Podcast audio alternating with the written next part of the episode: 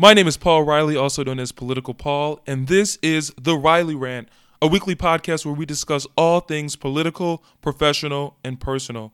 Let's rant.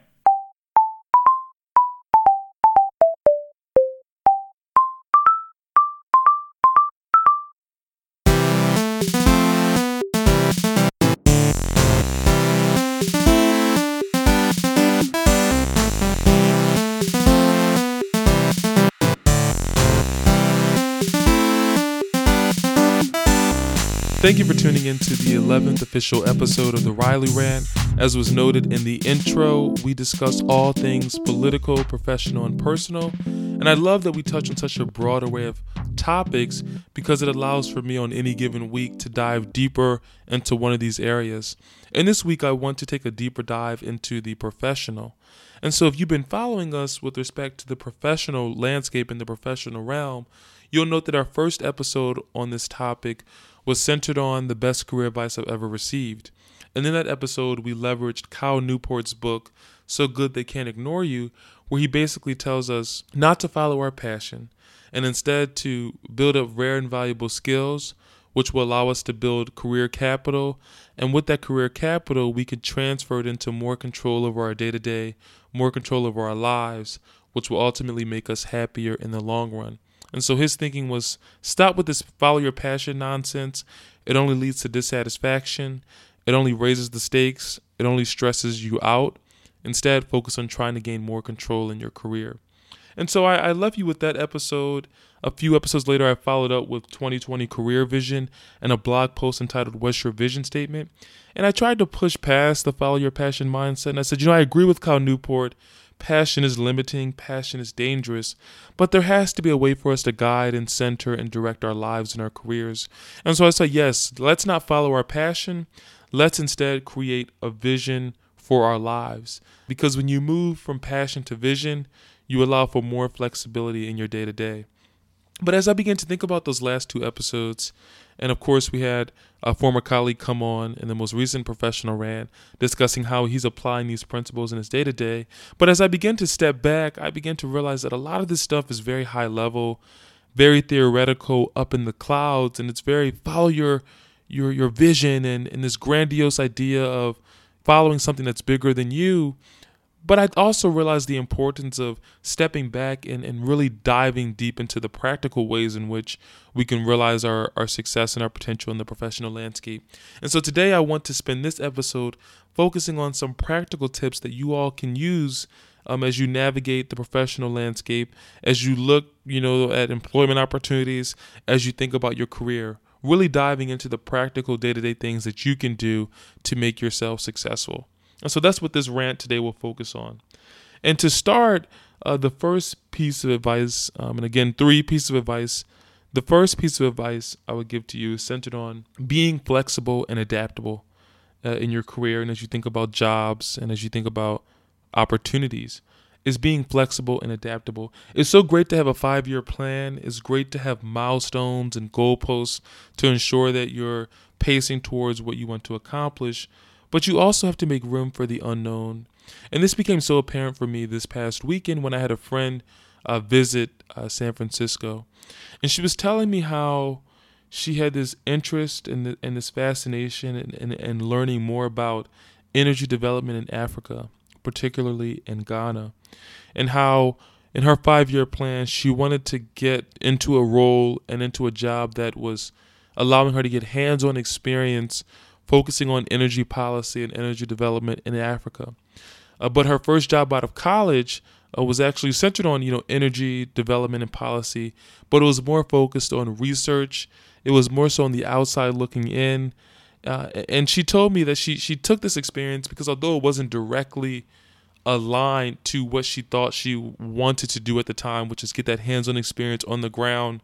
Although that wasn't what this role was, she saw the value in being flexible and adaptable and saying, you know, this is this isn't what I exactly I wanted, but it's going to be closely aligned and allow me to build up a skill set and expertise, which I can then leverage in the future. Um, she she looked at it from that perspective, and that was what allowed her to take the opportunity, and it ultimately paid off for her in the long run. So although she had to forego getting in the weeds for about a year or two, she's now in a position where that job that seemed somewhat removed from her desire to get the hands-on experience uh, actually is now affording her the opportunity to return to Ghana to work for a minister to get that hands-on experience, and they're going to, you know, sort of cover uh, a portion of, of that funding for her to make that dream a reality. And so I think that, that story is indicative of this first piece of advice. The importance of being flexible and adaptable as you think about your career and as you entertain and and evaluate opportunities. Yes, you can have a vision. I want to be in this role. I want to be in this place at this point in time. But you also have to have the flexibility to say, this role seems very interesting. It's not exactly what I thought I would be doing, but it's close enough that it will allow me to make inroads to get closer to that goal that I have for myself. That type of thinking, that type of strategic, high level thinking around your career is so valuable because it allows for you to bring in opportunities that that may not have originally appealed to you and once you begin to step back and see how this can also create paths for you to realize and get to that, that dream job that you ultimately want.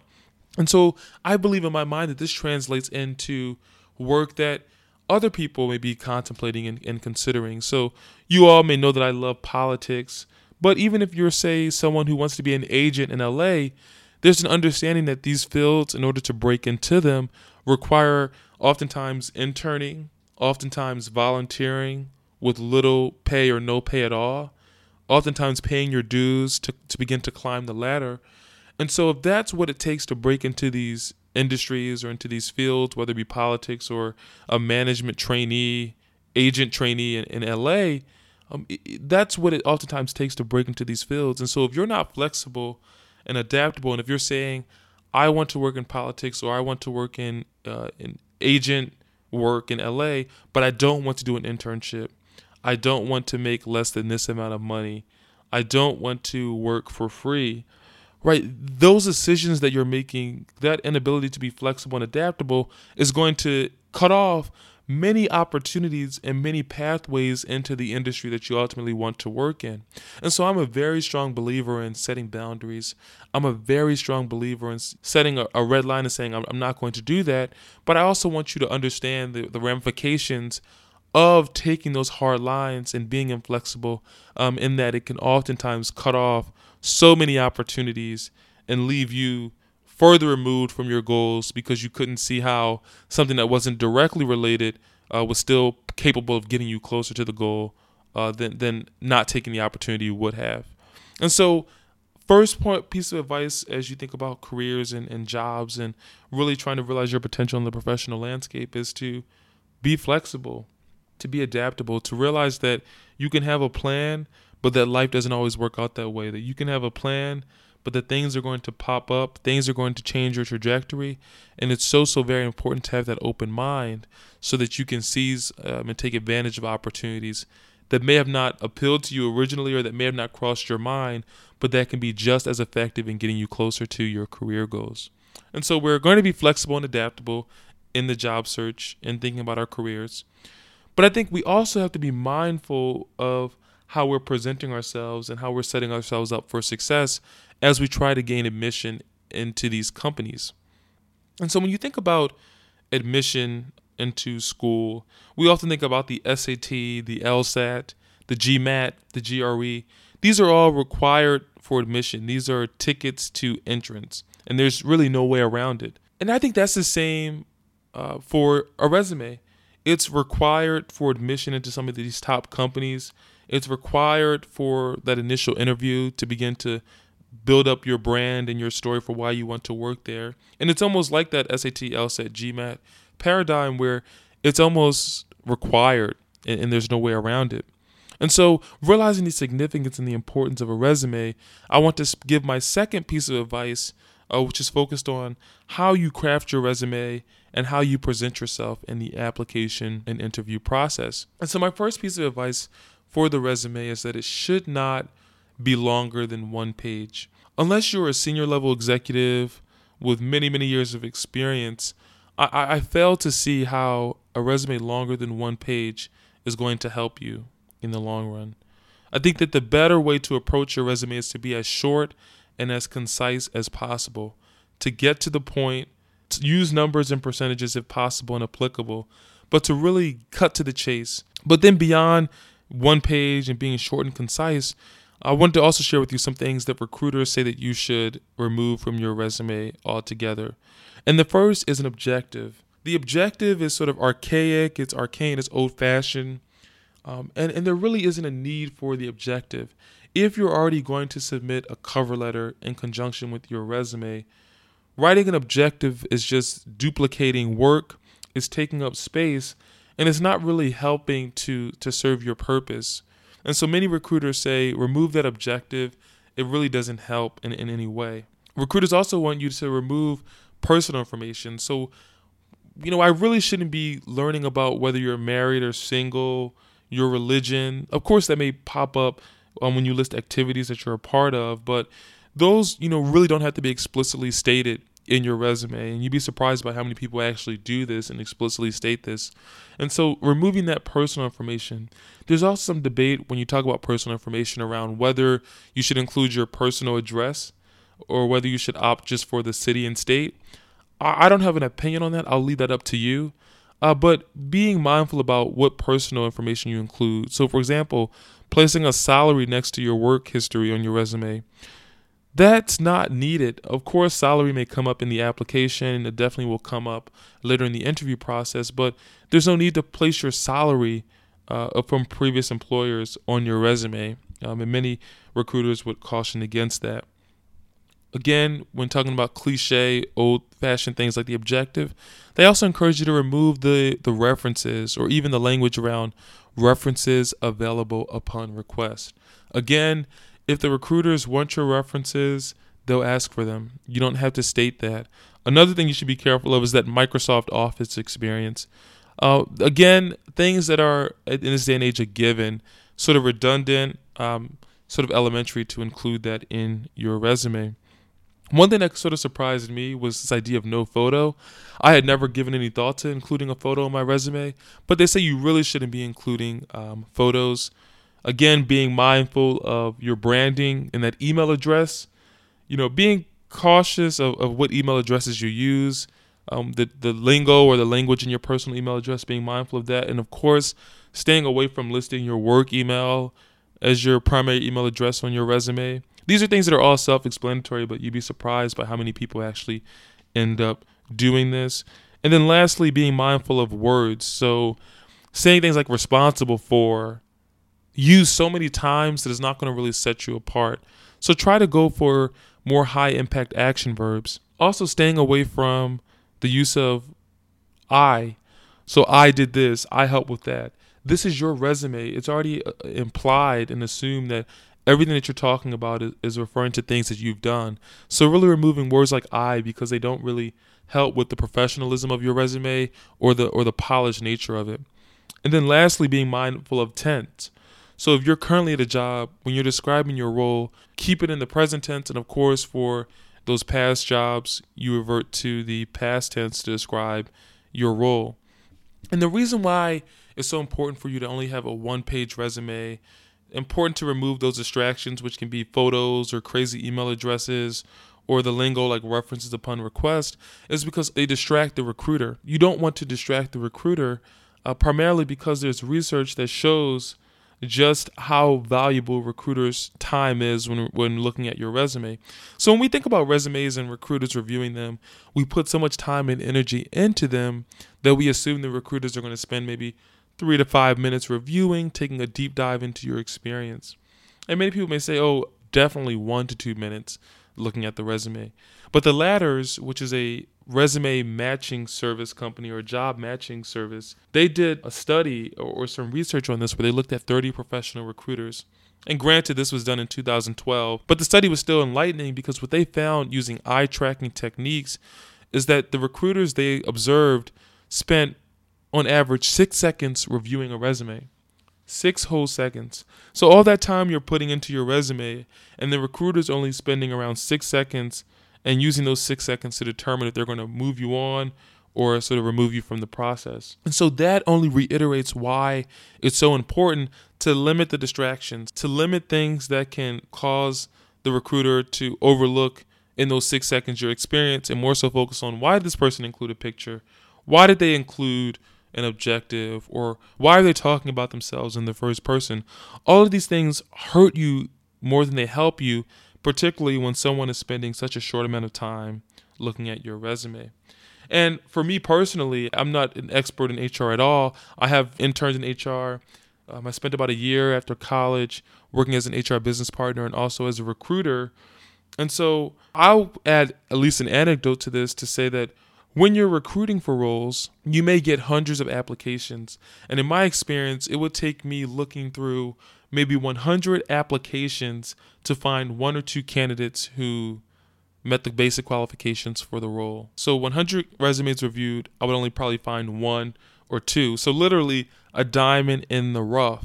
I can imagine that recruiters spend little to no time reviewing resumes. I would never have imagined it'll be six seconds, but that just goes to show you how important it is uh, to have a resume that's clear, concise, and crisp, but also that's void of any distractions that will only hurt you uh, more than help you in the process. And so we have an understanding of the importance of being flexible and adaptable. We have an understanding of the second piece of advice around the resume, how it's so important to gain admission into these companies, and how we should opt for more concise, straightforward language because recruiters are only spending six seconds at most reviewing our resume. But beyond that, uh, my last piece of advice for you all, whether you're seeking a new job opportunity or thinking about your career, is the importance of networking. I work at LinkedIn and I can attest to how LinkedIn has transformed the job seeking process, has transformed recruiting in a fundamental way. And, it, and it's in this way. When you are a recruiter, as I mentioned I was, and you're looking at 100 applications to find one or two candidates who are viable and promising, that can be frustrating because the time it takes to look through those applications can take days. And so, what LinkedIn has done for many talent organizations is it's equipped them with products and tools to easily find candidates who already meet the basic qualifications.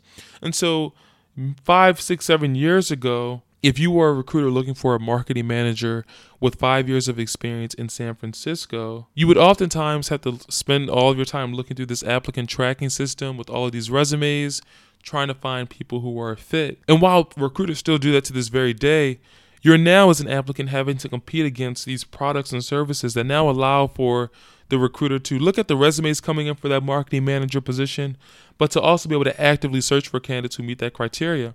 So when 450 plus million people have uploaded their information onto LinkedIn from their job titles to companies they worked for, recruiters are now in a position where if they're looking for that marketing manager, they can use filtered searches and say, I want to find the marketing manager, type in years of experience five, city San Francisco, and it'll be great if they worked for these one, two, or three companies. And that search is going to spit out candidates who match that criteria to a T. And so now this should inform us of the importance of the competition that we're facing, but also of the lack of value in simply submitting your application to an applicant tracking system. So, if I know that recruiters are now equipped with tools to find ideal candidates, I no longer can remain comfortable or content with simply submitting my resume and praying that someone will come across it and reach out to me. What this truth reveals to me and what it should reveal to you is the importance of proactively getting in front of these decision makers to make yourself a viable candidate. And the way you do that is by having a robust and enhanced LinkedIn profile to help you network. And so when we talk about the resume and the importance of scaling that down, keeping it short and crisp, one way that you can solve for cutting out important information from your resume is by including a link to your LinkedIn profile in your resume so that when recruiters are looking at your experience at a high level through that very concise resume, they also have the option to click on that hyperlink to your LinkedIn profile to get a more holistic you know story. So in the resume, although you're not including your picture, if you include that link to your LinkedIn profile, you now have the recruiter looking at your picture once they click on that link. They also can see a high level summary of how you describe yourself, and they can see additional experiences you may have left off of your resume out of a desire to keep it short and crisp. And so that reveals to me the importance of social media and networking, but it's also important because your competition is no longer just simply submitting resumes and, and praying and hoping they're contacted. Your competition is now not only submitting the resume, but leveraging LinkedIn to see who are the potential members of the team at the company I'm trying to work for? And would it be wise to potentially reach out to them to learn more about the role? Or beyond that, you now can leverage LinkedIn to say, oh, I want to work at X, Y, and Z company. Oh, wait a minute. Five people in my network on LinkedIn work at this company. Let me reach out to them to see if they have any pointers or tips. Because that's the future of the job search. Many people are finding their next job opportunity not through simply submitting an application, but through leveraging connections who work at these places to get referrals.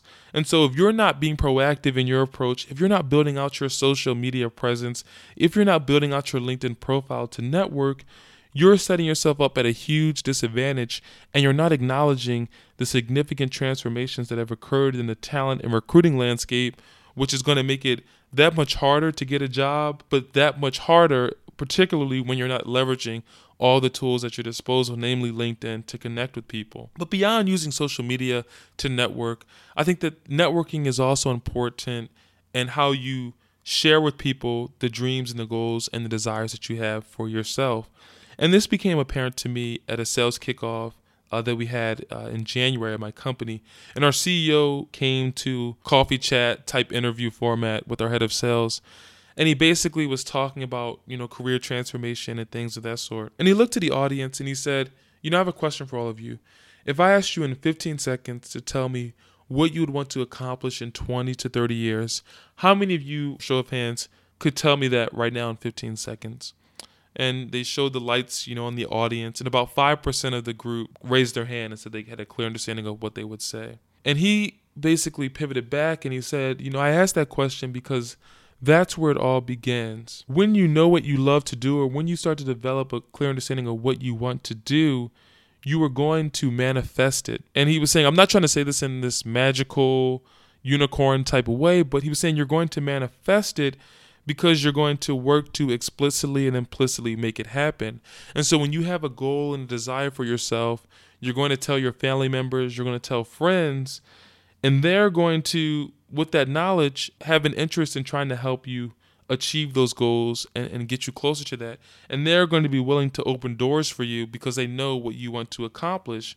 But his point was that if you don't know or if you don't tell people what you want to accomplish, you're also setting yourself up for a disadvantage because no one can help you if they have no idea uh, as to what it is you want to accomplish. And I think this is so important as you think about the career search. Yes, it's important to be flexible and adaptable. And yes, you should have the best resume possible and submit that. But you also have to do more work around networking through LinkedIn and also branding yourself you know, so that when people look at you or, or talk about you, they have an understanding of what it is that you want to accomplish. And this was revealed to me in such a very uh, apparent way uh, because people know that I have a love for law, a love for politics, that I ultimately want to work in that space. And it was funny because uh, when Harvard Law announced that they were going to allow for people to apply for their law school uh, with the LSAT, but also now with the GRE, it was so funny uh, to see many friends and family members sending me screenshots or links to the article because they had a clear understanding of what I wanted to accomplish and they were trying to help out where they could to open up doors for me. And so I've seen that even in my own life how when you begin to realize what it is that you want to accomplish and when you explicitly and implicitly make that known to others, there are people who are going to be willing to share opportunities with you, to open up doors for you.